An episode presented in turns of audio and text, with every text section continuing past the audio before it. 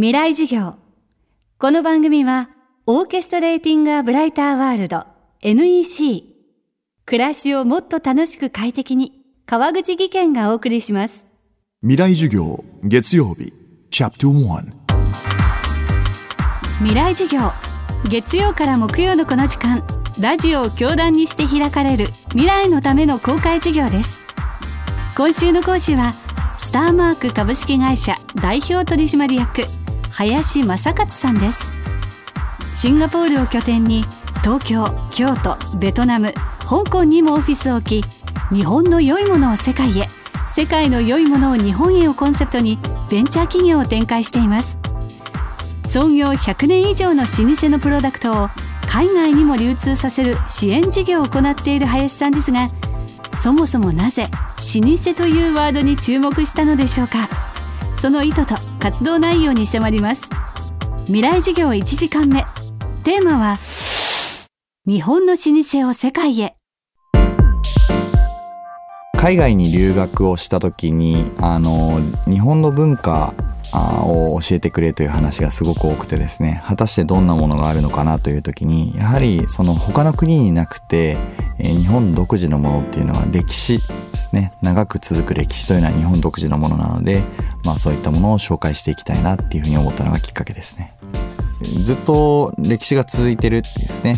基本的に天皇制が続いていて、えっと、幕府が変わったりっていうことはあるんですけれども中国の場合は王朝が変わってしまうので、えっと、丸ごと文化が消えてしまうみたいな全王朝を否定してしまうみたいなことがあるんですけれども日本の場合王朝はずっと続いていて運営する政権がずっと変わってきているだけなのでやっぱり文化がそこで損なわれてないっていうのはすごいことなんですよね。日本の中で言うと今、えー、諸説ありますけど6社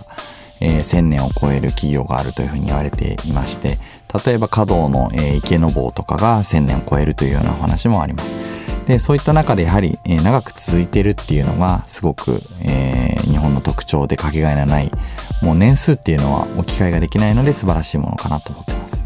えー、東京商工リサーチさんが調べているんですけれども、えー、と海外で言うとあの他の調べで言うと、えー、例えば韓国には100年企業はゼロだったり、えー、中国台湾では1桁、えー、しかないっていう風な話もあります。でヨーロッパには200年続く企業っていうのは数多くあるのでやはりヨーロッパですとか日本に多く100年200年の企業があるっていうふうに聞いておりますあの100年企業っていうところで言うとダントツで東京が多いですねで200年になると200年以上になると今度は京都が多くなってくるというような形になりますちょうどその幕末五稜郭ができたあたりから、えー、と出来上がったえー、要は新選組と一緒に来ましたとかですね、あの、土方歳三とかと一緒に来ましたみたいな、あの、逸話があるような、えー、老舗さんもあったりして、すごく面白いですね。まず最初は日本国内での、えー、活動をご紹介できればと思うんですけれども、老舗通販ネットというですね、3代100年続く企業だけを集めた、えー、サイトがありまして、ここで、えー、まず今、老舗さんがその苦手としているですね、インターネット上の販売の、拡大のお手伝いをしています。で、それ以外にも、海外においては今、えー、シンガポールに高島屋さんがあるんですけれどもそういったところで催事をやって、えー、日本の老舗の良いものをシンガポールの皆さんに食べていただいたり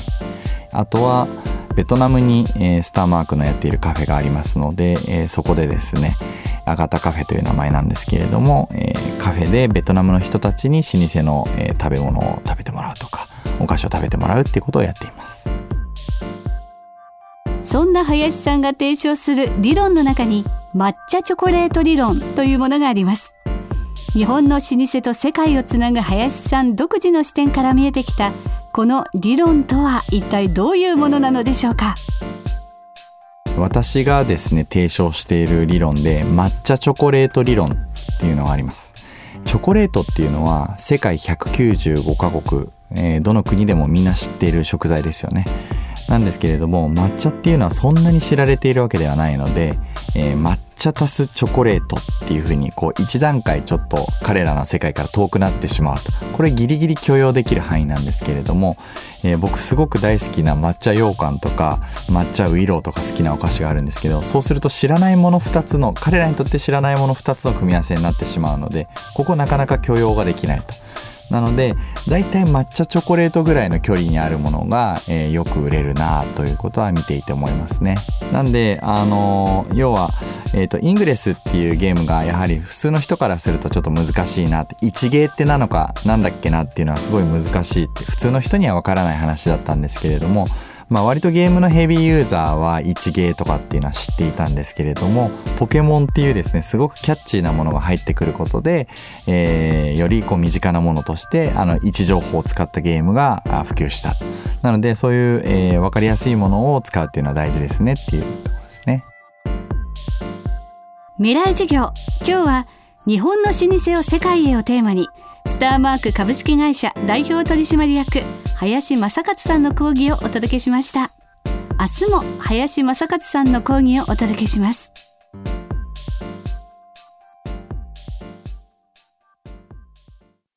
川口技研。階段での転落大きな怪我につながるので怖いですよね。足元の見分けにくい階段でもコントラストでくっきり。白いスベラーズが登場しました。皆様の暮らしをもっと楽しく快適に。川口技研のスベラーズです。未来授業。この番組はオーケストレーティングアブライターワールド NEC 暮らしをもっと楽しく快適に川口技研がお送りしました。